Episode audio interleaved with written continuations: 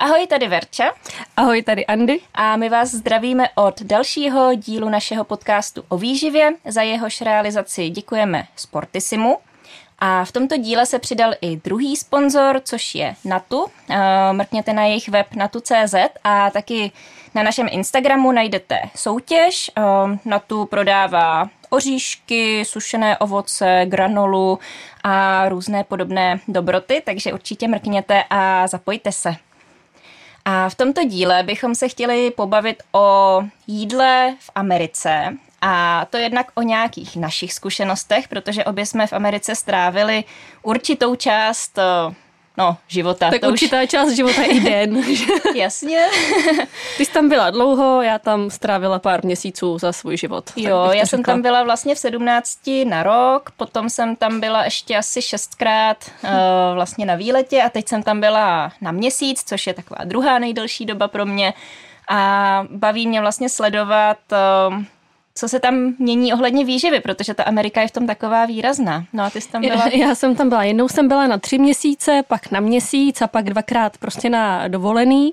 Uh, vtipný je, že jsem tam byla čtyřikrát a byla jsem čtyřikrát uh, v San Francisku, takže já znám dokonale úplně celou Ameriku samozřejmě. Ale myslím si, že za nějaký ten jako pomalu půl rok, co jsem tam dohromady dala, no půl rok, pět měsíců, takže jsem uh, načerpala spoustu dojmů. Já jsem zase po každý byla v New Jersey, jako v rámci každého svého pobytu, ale ten rok jsem strávila v Arkansasu, což je prostředek Ameriky, fakt takový ten stát, který uh, nikdo nezná. Hlavní město tenkrát mělo, nevím jak teď, ale asi 120 tisíc obyvatel, takže prostě maličký město na to, že je hlavní. A je to přesně taková ta oblast, kde nejsou chodníky, lidi všude jezdí autem a vidíte tam přesně ty lidi na těch elektrických invalidních vozících, nákupních košících ve Walmartu. Takhle ty jsem viděla i v tom San Francisku, anebo v LA, kde jsem si teda udělala výlet. A ještě mi došlo, byli jsme v Yosemitech, takže co to je Nevada? Teď nevím, jestli jsem úplně blbá. Doufám, že jo. A doufám, doufám, že jsem, doufám, že jsem úplně blbá. Uh, ne, a, ale je pravda, že už jenom takhle vyjet z toho prostě velkého uh, hipster cool města byl docela i šok, taky jak se proměnila uh, ta strava, kam se člověk mohl jít najíst, nabídka v obchodech, nabídka v bystrech a tak. Byl to docela veliký rozdíl. No, já jsem teda pak ještě byla, uh, teď jsem na týden letěla do Jižní Karolíny, projela jsem si trošku víc to východní pobřeží v rámci těch všech možných pobytů a nějaký čas jsem strávila i v New Yorku. Takže projdeme teda nějaký ty naše dojmy a potom ještě uh, bych chtěla nalákat na další část, uh, v které se budeme věnovat i tomu, jak se liší třeba americká legislativa, jak je to s hormony a antibiotiky v mase. Takže um, poslouchejte, poslouchejte dál. A pro mě ta Amerika vlastně byl takový impuls, proč se vlastně proč jsem se začala věnovat výživě, protože já už jsem to někdy říkala určitě, ale v 17 mě výživa vlastně vůbec nezajímala. Já jsem do té Ameriky letěla vlastně na rok na střední, do rodiny a já jsem předtím byla hrozně vybíravá. No a ono se to najednou projevilo v té rodině, když vlastně člověk je někde na návštěvě, má tam být rok a má tam nějak jíst. A najednou já jsem třeba nejedla to, co ostatní, jako v té rodině, co se vařilo. Odmítala jsem prostě veškerý fast food, protože mi to, jako mě to nějak nelákalo. Já třeba od mala mám ráda nugetky, to se klidně přiznám. Ale prostě v Americe taky chutnají trošku jinak, takže já jsem najednou tam jedla jako hlavně bramborovou kaši. A ta rodina ze mě byla trošku nešťastná, takže jsem se rozhodla takhle jako zapracovat uh, na svoji vybíravosti. trošku ji jakoby změnit a začít jíst uh, všechno, což se mi celkem povedlo. Ale zároveň bylo zajímavé právě vidět, jak tam je ten obrovský problém jako s obezitou. A já jsem v těch sedmnácti měla trošku strach z toho, že prostě když tam budu rok a budu jíst to, co jedí ti američani, že jako hrozně přiberu. Takže jsem to začala tak pozorovat vlastně. A co mě třeba fascinovalo, tak byla školní jídelna. A tam normálně prostě vařili fast food v týdelně. Tam jako na oběd děti eh, jedly hranolky, mohla jsem si tam koupit cookies, což byla taková sušenka která se prodávala v pitlíku a ten pitlík byl úplně jako z něj snad kapal olej, jo? že to bylo to bylo docela hustý.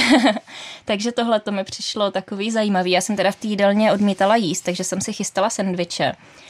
A vlastně začala jsem se zajímat tak nějak v průběhu o tu výživu a spíš pak, až jsem se vrátila, protože já jsem tam něco málo přibrala. Samozřejmě eh, na svůj tehdejší věk jsem měla na začátku spíš nižší hmotnost a vrátila jsem se s normální hmotností, takže jako nic eh, závratného, ale prostě v těch 17 eh, to člověk přece jenom řeší trošku jako jinak, takže nějakých, já nevím, jestli 6 nebo 8 kilo rozdíl, prostě člověk trochu vnímá, tak jsem to pak začala víc řešit a zajímat se o to a tím jsem se dostala k té výživě. No. Já jsem si jednou vzpomněla, myslím, že si říkala, že tam v té škole měli takový ten jako jednop příbor, že to byla vidlička, nůž dohromady nebo něco takového, někdo mi to říkal. Jo, na to jsem úplně zapomněla, no, to je hmm, pravda. Tak a nebo, vidíš, ty nebo jako i hodně lidí jedli rukama. no, což jako... Což, jasně, to se dělá i v některých částech světa, jenom ta kultura stolování je tam prostě trochu jiná. No. Jo, ale já si pamatuju, co teda mě utkvělo, že vlastně oni jedli to hrozně jako mastný smažený jídlo těma rukama. Pak měli ty mastné ruce, ale nešli si je umýt, ale použili takový ten gel, co se k nám dostal teďka během jo, covidu, jo. ten jako na mytí já, já si pamatuju, že jsem si ho pak vytáhla, abych si tím před jídlem umila ruce a ty jsi na mě úplně zlostně podívala, protože jsem měla spojený s touhle traumatickou zkušeností. Jo, jo, jo, to je pravda, no. Ale jako to vyznívá teď jako hrozný hate na Ameriku, to ne, tak z nějakého důvodu jsme tam taky obě dvě byli víckrát. Ale chceme se zasoustředit na to, co nás tam v jídle překvapilo. No a ty si říkala ale, že v tom San Francisku ty jsi bydlela u azijské rodiny. Uh-huh. Uh, já jsem tam byla, co jsem tam byla vlastně uh, dohromady ty čtyři měsíce, tak jsem byla vždycky ve filipínské rodině ve filipínské čtvrti, kde celkově jsem si přišla úplně jako v jiném koutě světa, protože tam bylo hrozně moc takových těch krámků jako s čerstvým exotickým ovocem a tak podobně. A ta rodina vařila velmi filipínsky, Uh, takže jsme na večeři měli třeba kraba. Dostala jsem jednou na stůl kraba a kladívko, abych si jako, uh, teda teď se omlouvám všem vegetariánům, veganům, co nás poslouchají. A, uh, ale přibrala jsem teda taky za tu dobu, protože uh, ona ta filipínská kuchyně taky nebyla úplně jako super zdravá. Člověk si řekne nějaká tady zdravá Ázie, ale to byly samý smažený rolky uh, a tak podobně. Nicméně, jakoby uh, do té filipínské domácnosti se um, hrozně dostali určitý americký zvyky a logicky tam jako prosákly i ty suroviny, co uh, v Americe mají. Já si pamatuju, že jsem na snídani jednou dostala nějaký zase uh, smažený rolky, vajíčka normálně naslano a takový jako buchtičky, kterými přišly jako máslový briošky, které jsou vlastně vždycky sladký. A tak jsem se ujišťovala, že tohle je určitě k těm vajíčkům. Oni říkali, že ano, samozřejmě, to je pečivo k vajíčkům. Tak jsem si kousla do briošky a přišlo mi jako, že jim koblihu prostě. To je a tak jsem říkala, ale teď je slazená, ne? Nebo jakože ne, že bych nějaký zásadní problém, ale přišlo mi to zvláštní tehdy. A oni říkali, ne, ne, to je úplně normální pečivo, na sladko, na slano, jako pohoda. A já jsem potom našla od eh, tady těchto těch briošek ten plastový pytlík, protože samozřejmě to všechno je v plastovém pytlíku vždycky. A tam samozřejmě bylo prostě hrozně veliké množství cukru, který bylo ve složení okamžitě, spoustu másla a tak. Ale oni to vlastně brali jako úplně normální pečivo, který se fakt může dát k čemukoliv. Mm-hmm. To je přesně ta věc, co mě vždycky napadne, když eh, někdo říká, že jako na hubnutí vyřazuje pečivo, protože jako takhle, spoustu informací k nám proudí z Ameriky. To je jasný. To souvisí potom s tím dalším dílem, jako s těma hormonama, antibiotikama, o kterých se budeme bavit a chceme zmínit i takový ty konspirační dokumenty. Ale uh, když vlastně Američan vyřadí pečivo, tak vlastně vyřadí tady to slazený pečivo třeba a zaměří se třeba v ideálním případě na konzumaci těch příloh, které jsou neslazené, takže může jíst třeba rýži, brambory, a tak dále. Ale my máme u nás úplně jiné pečivo. Prostě když hmm. někdo jí pravidelně žitný chleba nebo nějaký kváskový chléb prostě z kvalitní pekárny, tak absolutně není důvod ho vyřazovat ve chvíli, kdy se snaží hmm. o hubnutí, ale spíš jde o to jako množství, co si na ten chleba dáme, namažeme, čím ho obložíme, jestli tam je salám, anebo nějaká libová šunka nebo tvarohová pomazánka. Ale v té Americe to dává možná trošku větší smysl. Mě k tomu napadá, ono zrovna San Francisco je docela vyhlášený pekárnama a celkově jako kulturou kolem kváskování a tak. A jsou tam opravdu jako hodně známý pekárny, i jsem slyšela od nějakých českých pekařů, že se byli jako učit v San Francisku a tak. A tam skutečně jako známý vyhlášený pekárny jsou. Vyjmenovala bych je jich pár a uh, to pečivo je tam fajn, ale mně přijde, že jako hm, fajn pečivo, dobrý. Protože my ho tady takový máme. Jo, jo. Jakoby pro nás je to celkem normální, že máme spoustu pekáren jako s chlebama a tak. Ale tam je to těch pár vyhlášených a který samozřejmě jsou jako příšerně drahý. ono to město samo o sobě je hrozně drahý, ale tyhle pekárny ještě extra. A je to fakt to místo, kde je ta dlouhá fronta prostě kolem dokola té ulice. Takže tam člověk musí jako hodinu stát a vystát si frontu na ten strašně drahý chleba.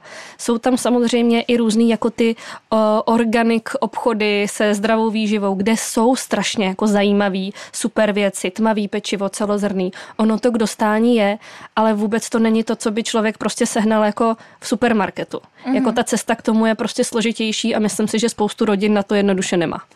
Jo, jo, jo. Já jsem teda jedla, když jsem tam byla ten rok, tak na svoje obědové sendviče jsem si kupovala celozrnou dopékací bagetu, kterou jsem si každé ráno pekla, takže to bylo pro mě jako super řešení. A sehnat se to tam taky dá, ale čeho jsem si všimla i jako teď, já tam teda ještě uh, řeknu, že tam mám ségru, která tam žije asi 22, 3 plus minus let, takže dost dlouho. A teď má uh, dvě malé děti. A já nevím, jestli máte představu, jak to funguje uh, v Americe. Každopádně tam jdou děti do školky asi tak ve třech měsících, takže um, vlastně maminka pracuje na plný úvazek fakt jako od těch třech měsíců a hodně se to projevuje na tom, že, um, že se hledají rychlá řešení, vaří se rychle, na nic není čas.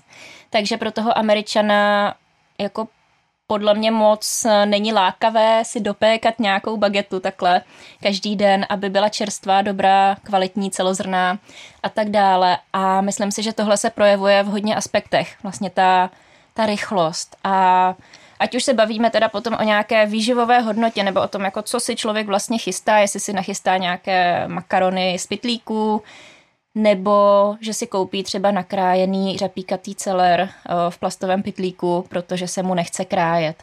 A to všechno tam je jako hodně, hodně takhle rozšířené, hlavně, aby to bylo rychle. Hmm. Mně toho napadá úplně spoustu k tomu. Já jsem si hned vzpomněla zase na tu svoji filipínskou rodinu, eh, která měla takovou tradici, že v úterý vždycky bylo eh, smažené kuře a ve čtvrtek pizza, že se jako dováželo. A vím, že ta moje host mam, ta Filipínka, se mě na začátku zeptala, jestli mám ráda chicken, mm-hmm. tak jsem řekla, že jo, a teď jsem si představila to kuřecí prso pečený s bramborama, ale ona myslela Popeyes, nebo Pop Eyes, já nevím, jak se to čte. Jo, to je ten nový fast food Ten nový fast food, no. takže, takže to vždycky uh, objednali velký kýbl smaženého kuřete, mně to nepřišlo teda nějaký úplně extra. A, a ve čtvrtek byla taková ta pizza, ta velká tlustá americká, na který je úplně všechno, jako hromada prostě salámů, sírů, papriček a tak dál. Uh, takže Mm, mně to i přišlo logický, protože my, nás tam těch studentů v rodině bylo třeba víc a samozřejmě jako za nás dostávali nějaký peníze, ale asi to není úplně největší vejvar. A prostě jak máš pořád krmit jako tolik lidí, tak si myslím, že tam je to prostě hrozně vidět, jak je to ta jako nejvíc ekonomická možnost, že ten jako vlastně rozdíl v těch cenách ve fast foodu a v nějaký jako dobrý, přesně organik, jako bio, restaurace, restauraci, tak je úplně obrovský. To je pravda, že toho jsem si všimla, když jsem byla v New Yorku. Uh, protože jsem tam vždycky jenom někde přespávala, u nějakých buď známých nebo přes couchsurfing a přes den jsem celou dobu byla ve městě, takže jsem vlastně byla odkázaná na to, co si koupím ve městě a nechtělo se mi úplně každý den tam prostě jíst to smažený s těma hranolkama, jako dala jsem si občas samozřejmě, jsem v Americe, tak proč ne. Ale uh, když jsem si třeba zašla na poke, tak to bylo hrozně malý. Jako ty americké porce obecně jsou obrovský. Eh, když jsme byli třeba na americkém fotbale, tak jsem si tam dala, tam měli dva nebo tři takové jako řízečky s hranolkama, tak jsem si dala tu menší porci, ty dva, byla toho hromada. Prostě ty velikosti S tam jsou jako naše Lka podle mě, jako v tom jídle. Takže tohle je taková věc, jako který si člověk všimne. Ale když jsem si zašla na to zdravý poke, ta rýže s tím salátem, rybou, tak jsem se z toho málem nenajedla. A říkala hmm. jsem si, že to je jako hrozná škoda, že potom třeba mají lidi tendenci vidět tu zdravou stravu jako něco, z čeho se vlastně nenají. Přitom by jenom stačilo dát si trošku větší porci. Hmm, je to tak. Já, když jsem tam byla naposledy, což bylo před rokem, tak to jsme tam byli na dva týdny a právě v San Francisku a v těch Yosemitech a hodně jsme se jakoby snažili si to užít po té stránce toho jídla. Jo? Takže každý den nějaká jako super restaurace, vystřídali jsme všechny světové kuchyně, na to je to tam super, že, jo? že člověk najde skvělou japonskou, skvělou čínskou, no, od toho člověk jde do Ameriky, že jo? ale ale pak jsme se snažili si koupit třeba něco jako vyváženého na snídani a samozřejmě tak, jako abychom na to tak nějak měli, protože celá ta dovolená byla dost drahá. A já jsem vždycky uh, vážila dlouhou cestu do jednoho supermarketu, uh, který byl široko daleko jediný, což mě zase znovu překvapilo, jak je těžký si tam vlastně koupit potraviny. Že to není tak jako tady, že na každém rohu sámoška, uh, nějaká tady, já nechci jmenovat různý obchody, ale prostě všude si koupíte nějaký potraviny. A tam je prostě jeden supermarket, pak dlouho nic, a pak možná další supermarket, ale většinou si jezdí třeba nakupovat jako za město, že člověk má to auto a dojede si na to místo, kde jsou ty obchody. Takže já jsem tam měla jednu možnost a vždycky jsem bloudila prostě půl hodiny úplně zoufale tím obchodem, kde je obrovský oddělení jako, nevím, proteinových tyčinek třeba, ale abych si tam koupila jako pečivo a na to fajn sír, tak to fakt mi dalo zabrat. A nakonec jsme jedli uh, vždycky nějaký balený bagely nebo nějaký toasty a k tomu jsem kupovala třeba plátkový čedar, protože to jediný mi přišlo, že jako na to mám peníze. Hmm. A překvapilo mě třeba, že v těch obchodech, kam jsem chodila, byl strašně malý výběr třeba bílých jogurtů. Na což i tady jsem zvyklá, že je jako mnohem lepší, ale to samozřejmě asi záleží obchod od obchodu. Ale třeba kefír jsem tam tehdy nesehnala. Ty jo, tak tady ten problém já jsem úplně nezaregistrovala. Mm. I když jsem byla v New Jersey, kde jsem byla jako v menších městech, i v tom New Yorku, což je ohromný město, ale když jsem tam šla do supermarketu, tak jsem si kefír normálně koupila, to nebyl problém. Jenom mě překvapila třeba cena, že vlastně Takhle on tam asi byl, ale byl třeba jeden, byly toho dva litry, jakože to byly velký láhve a přišlo mi to, že hej, za tu cenu si to nakoupím. Ale to je můj problém samozřejmě. Hmm. Jakože... To ne, to já jsem normálně narazila na jako sedmičku nebo mm-hmm. něco plus minus takového. Byly tam třeba tři, čtyři i pět druhů toho kefíru, bylo tam jako bio nebo klasický. Takže v tom úplně nebyl problém, ale zase když to člověk srovná jako, když bych si chtěla koupit nějaký sladký bílej jogurt s M&M's, tak uh, to je prostě mnohem levnější, když si to napočítám na to množství, než koupit si ten bílej kefír. Hmm, rozhodně, rozhodně. Já taky nechci, aby to vyznělo jako, že já jsem byla párkrát na jednom místě a teď tady hlásám, že se tam nedá jít zdravě. Jako samozřejmě dá, jo, spoustu lidí to tam dělá a ty místa na to jsou, ale to, jak už jsem říkala, já tam hlavně vnímám ten obrovský rozdíl mezi tím, co si která skupina lidí může dovolit. Jo, jo, že myslím jo. si, že v tom tady to máme daleko jednodušší. Já tam hodně teďka vnímala uh, ten tlak na to, aby všechno bylo rychle. Uh, třeba já jsem říkala Segře, že bych udělala uh, na nový rok uh, domácí načos a bylo vidět, jak se úplně vyděsila, že to je jako strašně složitý a udělá to strašný nepořádek a tak, což jako já chápu, prostě má dva malý kluky, um, už tak je těžký mít tam uklizeno prostě v tom velkém baráku a tak, takže jako nedělala jsem na čas, ale myslím si, že ten jako zvyk a ta tradice toho domácího vaření je tam prostě úplně jiná, že jako něco si tam upést, třeba i upést si kuře, je vlastně skoro slavnostní událost, protože prostě si lidi koupí pečený kuře v supermarketu nebo hotovou přílohu hmm. a tak. A zase, jako mně to přijde fajn mít tu možnost, přijde mi ale i fajn umět rozlišit v tom, co si třeba člověk kupuje. A i třeba v poradně tohle to řešíme často s klienty, když buď nemají vztah k vaření, anebo mají nějaký náročný období, nebo nějak se to prostě sejde, že třeba existují takový ty hotové přílohy, to mají v DMku, v Lidlu, nebo Bonduel to dělá. Je to hodně, no. No, no, no. Je to většinou nějaká třeba rýže s čočkou a zeleninou, takže se to stačí ohřát v mikrovlnce, k tomu si dát třeba lehkou mozzarellu a takhle a krásný oběd na hubnutí. Hmm. ale vlastně v té Americe takhle člověk by musel jíst vlastně pořád. Nebo jako hmm. nemusel, ale vzhledem k tomu, jaký je tam prostě ten přístup, tak si myslím, že většina lidí jí spíš víc těch polotovarů, než toho, co si doma připraví. Já jsem právě si teď eh, uvědomila, že já v práci občas někomu doporučím klidně, eh, aby zkusil občas nějaký hotovky, eh, což já vždycky říkám, nepředstavujte si to jako, že chci, abyste si koupili Bůh ví kde prostě zavakuovaný prostě šedý guláš, jako, nebo něco takového. Ale ono těch hotovek už je docela hodně a jsou obchody, kde se fakt dají vybrat takový, který jsou fajn a mně to často přijde jako taková vyváženější možnost, než šít prostě do nějaký restaurace u práce a je to levnější. A je to fakt prostě jednoduchá rychlovka úplně, když člověk nemá čas. Zrovna včera jsem si koupila hotovku a koupila jsem si játra a bylo to super.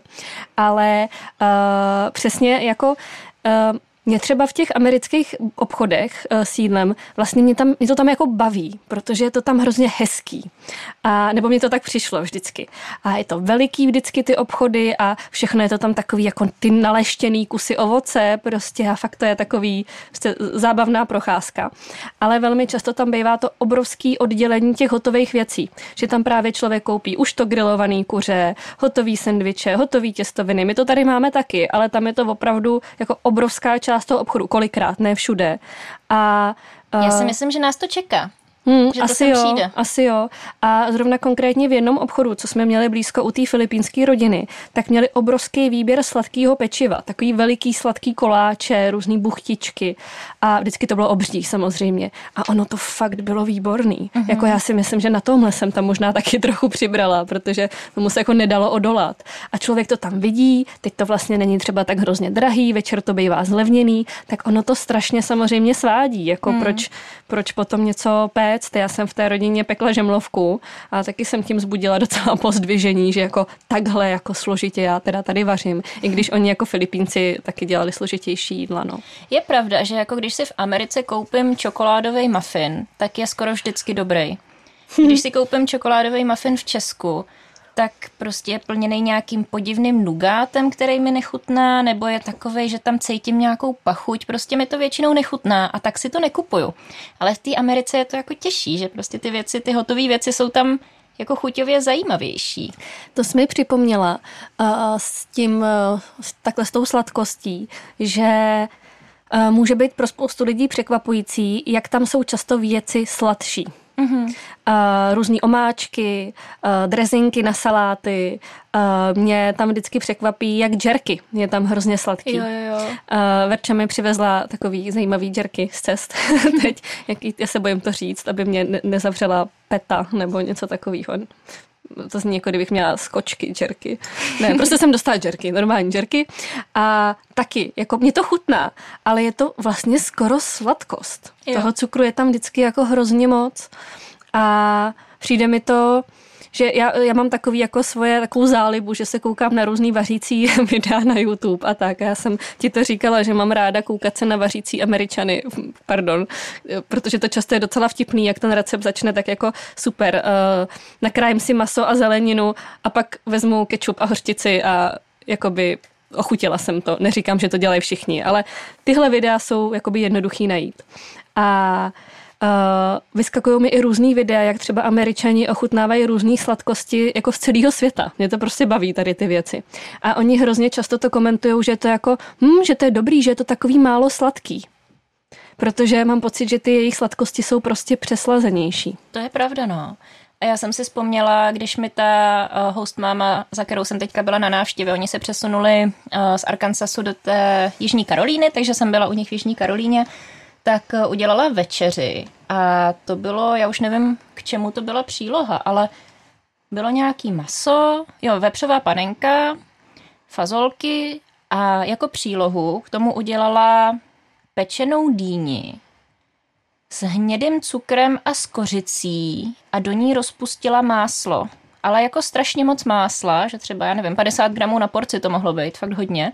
To se rozmačkalo vidličkou a jedlo se to jako příloha. Jako mňam. no, já jsem si k tomu dala chleba. A tu dýni jsem potom dojedla na snídani, dala jsem si, jako nesnědla jsem ani prostě celou, ale nějakou třetinu jsem si pak dala do ovesné kaše protože jsem to prostě nezvládla jíst jako přílohu k vepřový panence, protože to prostě byl dezert. To je jako hmm. ukrojit si kus dortu ke kuřeti. Hmm. To je jak na slaná brioška k vajíčkům, no. To je pravda, no. Ale vlastně to jsem taky o tom chtěla mluvit, o, o přístupu té mé hostmámy uh, k výživě, protože ona řeší svou hmotnost a já si pamatuju, že když jsem tam byla tenkrát, tak měla krabičkovou dietu, která jí pomohla, protože jí vlastně přiměla jíst pravidelně a co si pamatuju, že třeba na svačinu měla sušenku. Jo, že prostě v té krabičkové dietě byla sušenka na svačinu, ale ona na tom prostě hubnula, protože jedla pravidelně, asi jako ve výsledku méně kalorií. Možná to, že si zaplatila krabičkovou dietu, jí trošku motivovalo občas se hýbat.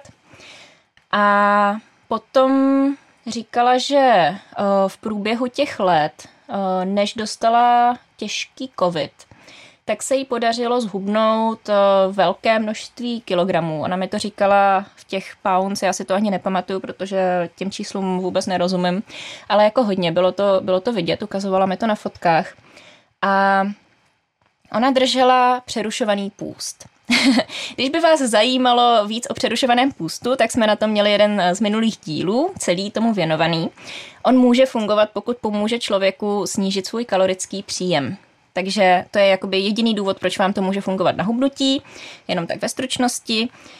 A byl to i důvod, proč to jí fungovalo, protože říkala, že vlastně zároveň se víc zamýšlela nad tím, co si vaří a pak teda měla ten covid, nemohla se hýbat, byla hodně unavená, takže z tady té její diety sešlo a měla jojo efekt, který samozřejmě potom většina lidí má tendenci to vyčítat sami sobě, svádět to na svoji slabou vůli, přitom to může být jenom příliš přísně nastavenou redukční dietou v předchozím časovém období. Nicméně říkala, že to teď zkoušela znova zařadit a už jí to tolik nefunguje.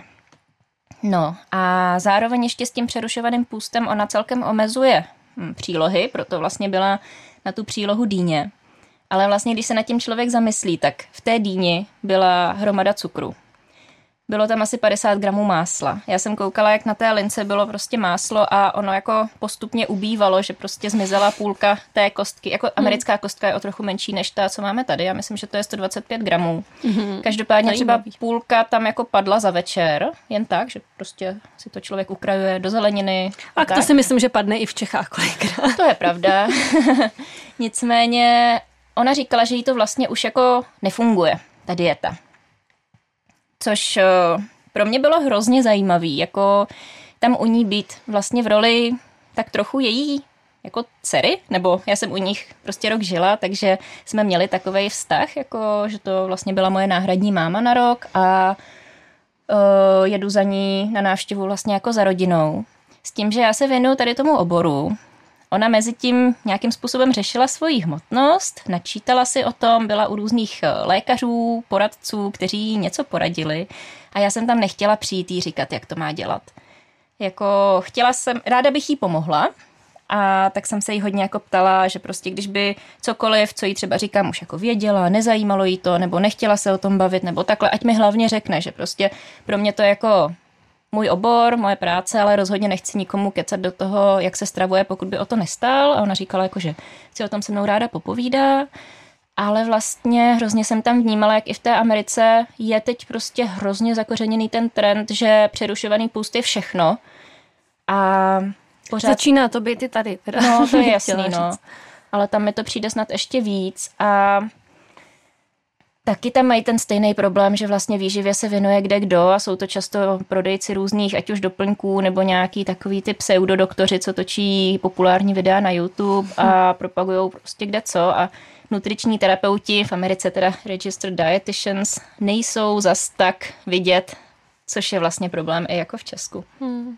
No ale když jsme se o tom tak bavili, tak pro mě bylo naprosto zřejmé, proč už jí ta její dieta nefunguje, protože prostě uh, přílohu nahradí cukrem s máslem. ta dýně tam je tak jako, je to zelenina, no, to je fajn, ale vlastně uh, to složení té stravy je něco mnohem zásadnějšího a a vlastně mi to přišlo jako, že, že ona jako američanka vlastně ani jako neumí vařit jinak než tady tím způsobem. Hmm. Já zase si říkám, abychom, jako, myslím si, že bychom mohli mluvit o tom, co se nám tam úplně jako nelíbí a nezdá prostě nekonečně dlouhou dobu asi. Hmm. Já jsem tak přemýšlela, co se mi tam třeba líbí, eh, co se týče toho jídla. Tak samozřejmě to, že tam je prostě spoustu různých kuchyní skvělých a tak, to je jako jasný, ale uh, vzpomněla jsem si na dvě věci, jsou to úplný blbosti teda, ale aspoň něco. Když jsme právě jeli do těch uh, Yosemit, nebo Yosemitů, jo, nevím, do Yosemit, tak mimochodem Řekla jsem to blbě, samozřejmě není to Nevada, ale je to pohoří Sierra Nevada a zatím je Nevada, takže jsem nebyla úplně mimo, protože v tom areálu, vlastně areálu, to není areál, že? prostě v tom uh, nějakým zázemí v těch Josemitech, kde teda lidi uh, bydlí a tak, tak tam je spoustu těch pracovníků z Nevady, tak.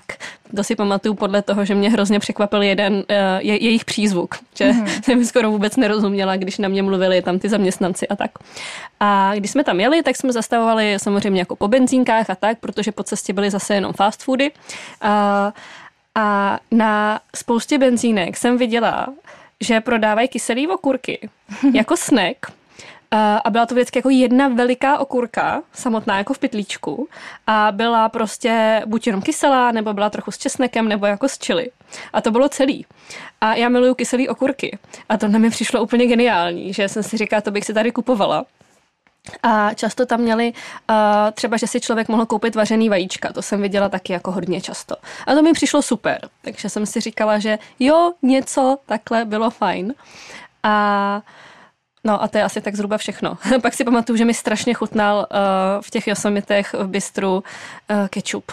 Mm-hmm. Měli prostě klasický Heinz, ale přísahám na to, že je tam lepší. Myslím si totiž, že je sladší. ale byl fakt skvělý a člověk si ho tam může čepovat samozřejmě nekonečné množství. To mi zase připomíná, v kině mě fascinovalo, že si člověk může čepovat máslo na popcorn. Hustý. Hmm. A to se zase vracím k tomu, co mi nutričně nepřijde úplně ideální. Jo, jo, jo. Uh, jak jsi říkala, co se nám tam líbí, tak já jsem si vzpomněla, že se mi hodně líbí, že vlastně jednak tam jsou celý supermarkety, které jsou zaměřený na uh, ať už biopotraviny nebo širší spektrum třeba obilovin a tak dále, že to tam prostě seženete, uh, nějaký jako zdravý potraviny a tak dále, že vlastně tam jsou celý supermarkety, kam můžete zajet a udělat tam svůj běžný nákup a nakoupit si naprosto perfektní věci, které třeba nejsou tak bohatý na cukr, ale samozřejmě je to levnější, uh, dražší. No. Ale i v běžném supermarketu, kde nakupovala Segra, tak bylo takový oddělení, kde měli spoustu druhů mouky, ať už prostě, já nevím, z různých druhů jako brambor a obilovin a pohanku hmm. a takovýhle. To jsem viděla v těch bio obchodech, no. No, ale, ale tohle byl běžný supermarket, hmm. jenom jako oddělení. A třeba já jsem fanoušek jako železných instantních zásob. Jako myslím si, že je skvělý to mít doma pro případ, že třeba zrovna nemáte nakoupeno, vrátíte se z dovolený, mít to v práci v kanceláři, když si zapomenete svačinu, aby si člověk vždycky mohl namíchat třeba vločky, sušený mlíko nebo protein, liofilizovaný ovoce, oříšky, zalít to horkou vodou, máte svačinu, perfektní, vyřešeno. No a tam třeba prodávali podmáslí v prášku. Aha, to si vůbec neumím představit. Jo, jo, já jsem to i fotila do naší skupiny s typama na potraviny. A jo, jo, vlastně. O, přijde mi to jako geniální. Vlastně tady ty věci, hmm. já bych si to prostě kupovala domů a měla hmm. jsem to tam přesně pro ten případ, že nebudu mít čerstvý kefír třeba. Hele, a jezdili jste jako autem do toho obchodu? No jasně. Jo. Protože to je to, já si myslím, že ono tam těch možností je daleko víc, ale jako turista v centru se k tomu jako hůř dostaneš, no. Ale Pamatuju si, že když jsem tam byla poprvé v nějakých těch 18, tak mě právě úplně fascinoval ten výběr takových těch proteinových tyčinek a různých tady těch jako vychytávek. A teď jsem si naposledy říkala, hm, ale ten rozdíl už se v tomhle jako srovnal, že my už to tady prostě máme taky. Jako jasně, že asi budou trochu dál, jo, v, v, č, v četnosti toho výběru a tak. Ale že vlastně už mi to nepřišlo jako takový rozdíl. Jsem si říkala, jo, ty možnosti už jsou tady taky. Jo, jo, to je pravda. Napadla mě ještě jedna věc k tomu jídlu. Taková pro mě jako, to mě tam vlastně teď jako naposledy štvalo asi nejvíc. Dřív mi to bylo trochu víc jedno. A to plast. Ty jsi zmínila, jak je všechno v plastových obalech a tak, ale jako jezení doma z plastu. Jo. To jsme dělali v, i v té filipínské rodině, že se prostě jídlo dává na plastové talířky a pak se vyhodí. Jo, jo, jo, určitě no. Jako Segra to dělala jenom vlastně na to silvestrovský pohoštění pro návštěvy. Jako plastový kelímky třeba na víno měla. Což jako já bych tak nedělala. Ale byli určitě i lidi, kteří takhle prostě jedli doma hmm. každý den. Ale já jsem si tady toho všimla třeba i v Jordánsku, když jsme byli hmm. s kamarádkou hmm. na, hmm. na dovolený, tak jsme tam jednou byli u rodiny a fakt jako celá asi 12 člená rodina večer jedla z plastu. v tom Jordánsku bych to asi tak nějak trochu No tak chápu trochu víc asi nějakým způsobem, no. A říkám si v Americe, no když jsem tam byla naposledy, tak ještě Kalifornie, jak je taková, budeme tady všichni žít zdravě, jakože není, ale prostě jedna část a je tam určitě rozdíl oproti zbytku Ameriky.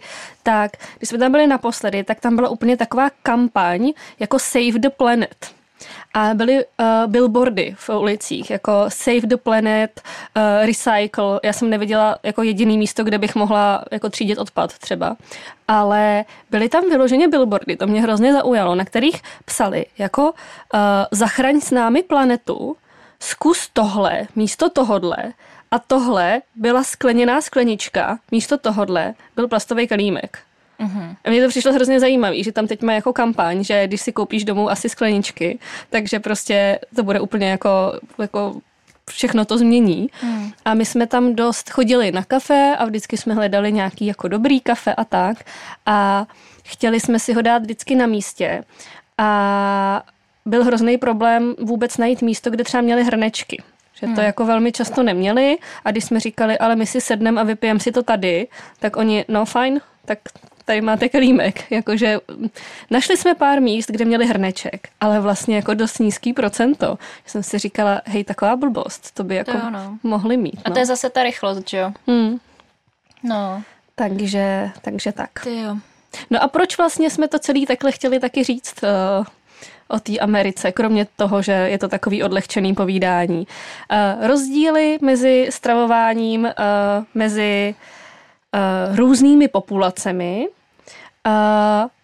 a to, jak potom člověk pracuje s informacemi, které pochází třeba z různých koutů světa. Hmm. A to jsou třeba ty konspirační dokumenty z Ameriky, když se na ně Přesně podíváme tak. my tady v Česku a vyděsíme se. no, uh, takhle. Já si myslím, že většina tady těch dokumentů jsou prostě dokumenty na Netflixu. Já mám ráda, jak se tomu někdy říká místo documentaries jako shockumentaries, jakože to prostě jsou filmy, které vás mají šokovat. A myslím si, že takový nejznámější jsou, uh, byl vlastně jeden ten dokument, kde ten týpek jedl jenom mekáč ale nepamatuju si teď, jak se jo, to jmenovalo. jsem viděla. No, uh, no. Uh, no, vypadlo mi jméno. A to bylo vlastně docela zábavný, ale prostě člověk tak nějak pochopil, že když bude někdo jíst jako jenom McDonald od rána do večera, prostě po del, delší dobu, tak asi třeba přibere a nebude se cítit skvěle. Takže to mi nepřišlo ještě úplně jako zavádějící, spíš jako zábava. Ale potom si myslím, že velkou popularitu měl film uh, Forks Over Knives, mm-hmm.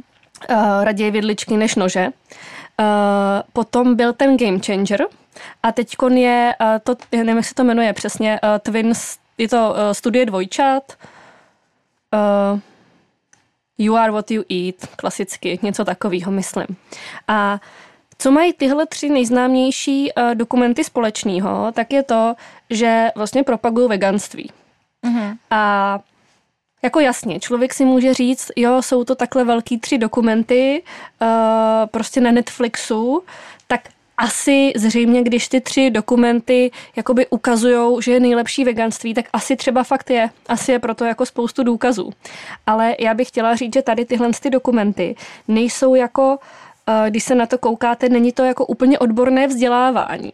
Je to stejný, jako když jdete do knihovny, do oddělení knih o životním stylu, tak si tam můžete koupit hromadu knih o, dví, o výživě, kde vedle sebe budete mít knihu o karnivor, o veganství, o, o dietě bez cukru, o přerušovaném půstu, o jezení prostě každou hodinu. Bude tam úplně všechno, protože to není odborná literatura.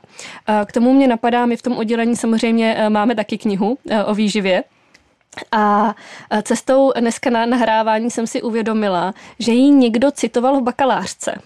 Víc lidí, myslím, nám to posílalo. A mně to přišlo jako hrozně milý. A samozřejmě si stojím za těma informacemi, co v té knižce máme, ale není to odborná literatura. A já bych ji osobně asi necitovala v bakalářce. Hmm. A, ale prostě v tom oddělení se můžete opravdu setkat s čímkoliv. A to stejný jako jsou ty filmy. To je prostě něco, na co se máte koukat. Má vás to šokovat. A uh, jako nevyrovná se to nějakému jako studiu té výživy. A u všech tady těch třech dokumentů uh, vlastně se k tomu vyjadřovalo docela dost odborníků a uh, udávali na pravou míru ty nepřesnosti. Já jsem třeba kdysi se dívala na ten film Raději vidličky než nože, Viděla jsem ho možná asi dvakrát nebo třikrát a dělala jsem si výpisky. A chtěla jsem právě na to udělat nějakou reakci, kterou jsem nakonec neudělala, protože to bylo strašně složitý. Já jsem prostě každý tři minuty si to stopovala, dělala jsem si screenshot toho, co tam ten člověk zrovna říká a psala jsem si, proč je to špatně a jako bylo to unavující, protože toho bylo fakt strašně moc. A mě na tom nejvíc vadí, jak ty filmy pracují uh, jako s nějakým strachem, bych řekla.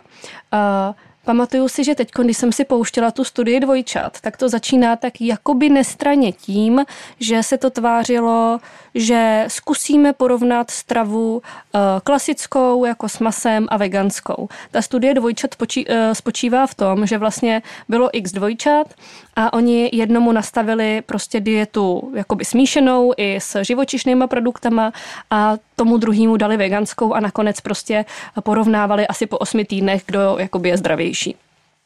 A na začátku se to tvářilo jako, že vůbec nevíme, jak to dopadne. Jenže už v prvních minutách toho dokumentu tam prostě běžely záběry toho, jak někdo třeba krájí šunku a smaží burgery. U toho byla dramatická hudba a někdo hlubokým hlasem říkal slova jako dying, cancer, obezity, že jo? Jakože hrozně to pracuje s tím, aby si ten obraz jako dal dohromady s těma slovama. Mm-hmm. Že oni neříkali, tady ta šunka způsobuje rakovinu, ale prostě tam běžely záběry a oni u toho něco říkali a hrozně tam jako vypichovali tady ty slova. Že už jsem si říkala, hej, ne, jako nemanipulujte mě hned takhle na začátku prostě. A většinou za těma dokumentama stojí ještě jakoby stejná skupina osob. Ty odborníci se tam hrozně opakujou. A jasně, že mezi prostě lékaři se taky najdou vegani, jo, že prostě uh, lidi mají jako třeba různý pohledy a názory a tak podobně. Ale tyhle firmy, eh, filmy, filmy pracují s tím, že přehání ty informace a zjednodušují je. Čili já nechci říct, že by uh, veganská strava neměla v něčem nějaký benefity, že by celkově omezování masa a um, jakoby daní většího prostoru rostlinný stravě v jídelníčku nemělo svoje benefity. Ale tohle všechno je hrozně přehnaný. A mě už to nebaví. Yes, Já už no. prostě nechci takovýhle dokumenty, protože kež by někdo měl peníze na to, aby udělal nějaký jako rozumný, který nechce šokovat. Hmm. Ale jednak si myslím, že málo kdo má na to jako zprodukovat takhle jakoby velký film. A myslím si, že by potom ani nevydělal, protože by prostě byl nudný. Jasně no. Jeste všechno, Jeste mírou, všechno. hejbejte se. No a vlastně ještě dá to do souvislosti s tou Amerikou, tak oni prostě vždycky jsou americký a fakt tam vychází ještě třeba z jiných zvyklostí trochu a ta situace tam fakt je třeba horší v některých věcech a většinou se porovnávají takový velký extrémy. Takže už jenom to, že v rámci tady té studie dvojčat si ty lidi potom to jídlo měli podle nějakých pravidel vařit sami, tak už jenom to jim mohlo jako výrazně pomoct. A nemuselo to být úplně jenom tím, že si vařili teda vegansky. No a mě k tomu ještě napadá, že potom často chodí lidi třeba vyděšení v poradně, že se snaží omezovat maso, aby teda se vyhli těm hormonům a antibiotikům.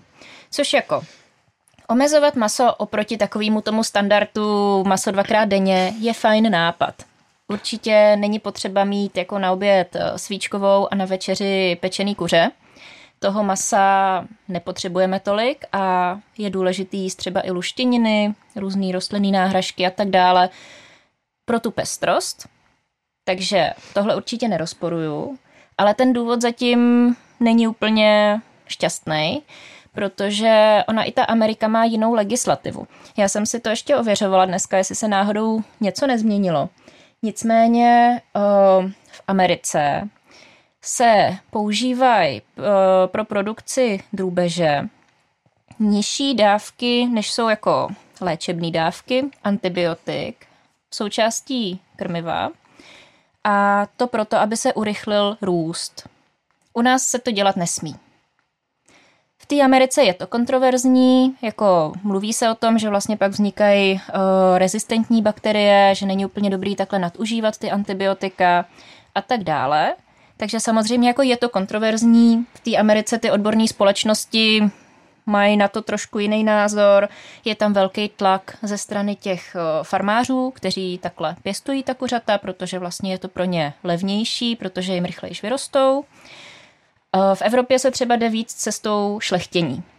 Já jsem měla praxi ve výzkumném ústavu živočišné výroby a viděla jsem tam uh, ty kuřata, která, která se pěstují pro maso. A taky mi z toho jako nebylo dobře, protože co se děje, tak je vlastně to, že se šlechtí. A šlechtí se tak, aby vyrostla co nejrychleji. Co se potom stane je, že to kuře vyroste tak rychle, že eh, nemá dostatečně třeba silné nohy na to, aby se na nich potom udrželo. Mm. Takže ty kuřata měly prostě takový rozjetý nožičky do stran a tak se spíš jako plazily. A jako nebylo to, nebylo to dobrý. Jako taky taky z toho nejsem šťastná. Ale neděje se to u nás hormonama, děje se to šlechtěním. Jo, to si lidi velmi často myslí, no, že to musí být to kuře úplně na, nadspaný hormonama, aby takhle vyrostlo. A spoustu, no spoustu, několik inteligentních eh, vzdělaných lidí, to zní blbě, že to takhle uvádím, ale mi říkalo, že eh, nechtějí jíst kuřata, protože potom rostou prsa kvůli no, těm no. no. hormonům. A já jsem teďka uh, zamotala dohromady hormony a antibiotika, protože předtím jsem mluvila o antibiotikách. Mm-hmm. Ani v Americe se nepoužívají hormony pro růst kuřat, protože by se museli těm kuřatům uh, píchat injekcí dvakrát denně. A je nemožný v té obrovské farmě ulovit každý kuře a dvakrát denně mu dát injekci. Takže tam se to nepoužívá, ani se to používat nesmí. Kde se používají v Americe hormony pro růst, tak je u uh, hovězího chovaného na maso. Koukala jsem se, že tam mají jako zase kontrolní orgány, které kontrolují obsah těch hormonů potom v tom finálním produktu. Uh, mělo by to být bezpečné.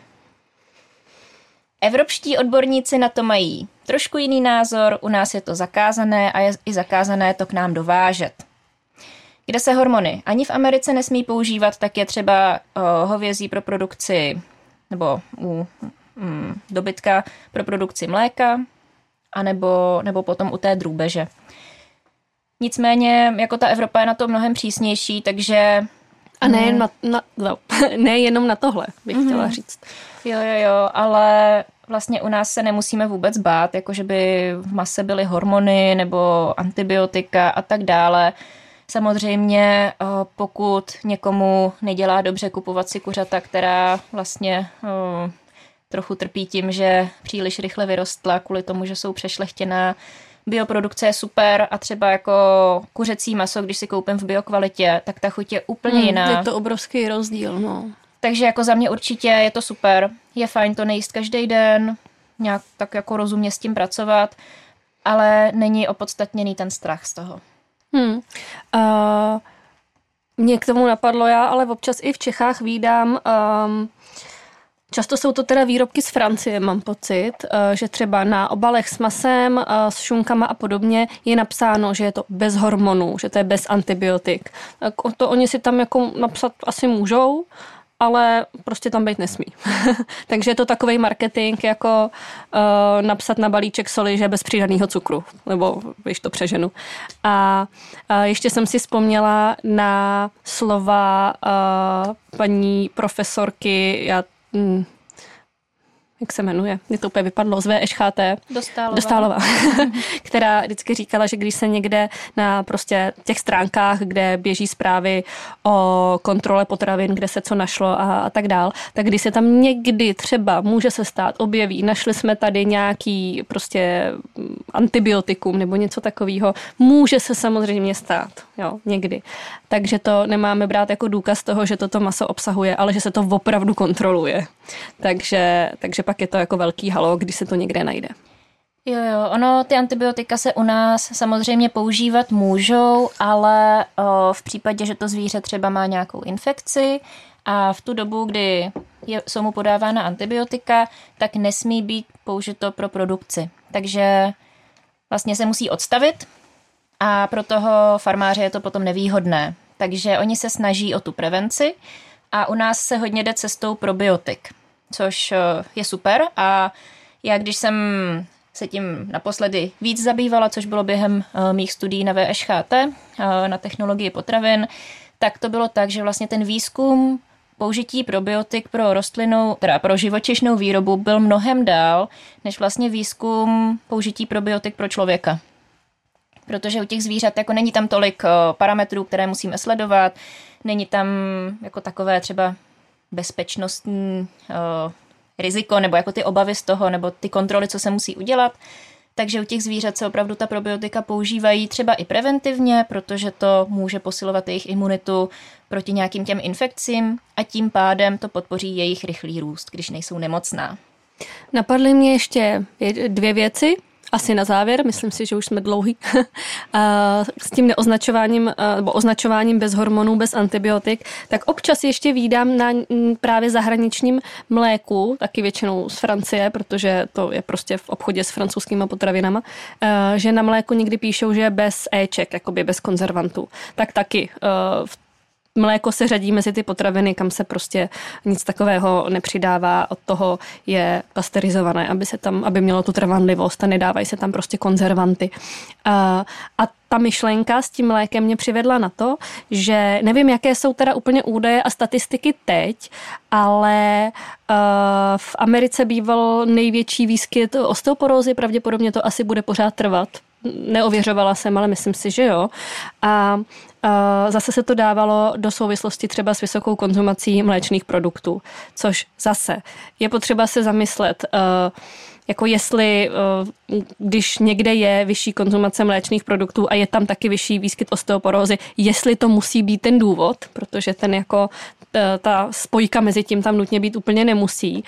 Je nutné zamyslet se nad celkovým životním stylem, právě nad tím, jestli náhodou nemají třeba trochu méně pohybů, nejezdí víc v autech, uh, jestli nepijou víc uh, různých kolových nápojů například, které na ty kosti mají vliv a jestli vůbec ty mléčné výrobky, které konzumují, jestli jsou to neochucené zakysané mléčné výrobky v rozumné tučnosti, anebo jestli to nejsou hodně tučné uh, výrobky, hodně sladké a tak podobně. Takže... Prevencí osteoporózy je taky pravidelný pohyb, hmm. protože když zatěžujeme naše svaly, ty se budují, tak se i více mineralizují naše kosti, které se potřebují spevnit, aby vlastně zvládly tu pohybovou náročnost, kterou, dám, kterou my máme, takže v Americe prostě to fakt může být třeba i tím sedavým stylem života. A k tomu mě ještě napadlo a myslím si, že pak už to uzavřeme a půjdeme na další díl. Uh, koukala jsem na graf vývoje spotřeby cukru, graf vývoje spotřeby tuku a graf uh, jakoby míry sedavých zaměstnání a graf nárůstu obezity a takové ty žabomyší války, jestli teda za obezitu může cukr nebo tuk, mně přijdou vždycky takové trochu úsměvné, protože když si vezmeme jako hm, ten přelom, kdy jsme si všichni sedli do kanceláří, za mě to je mnohem jako větší problém. Hmm. Moudrá myšlenka na závěr. tak děkujeme za poslech a budeme se těšit u dalšího dílu. Ahoj.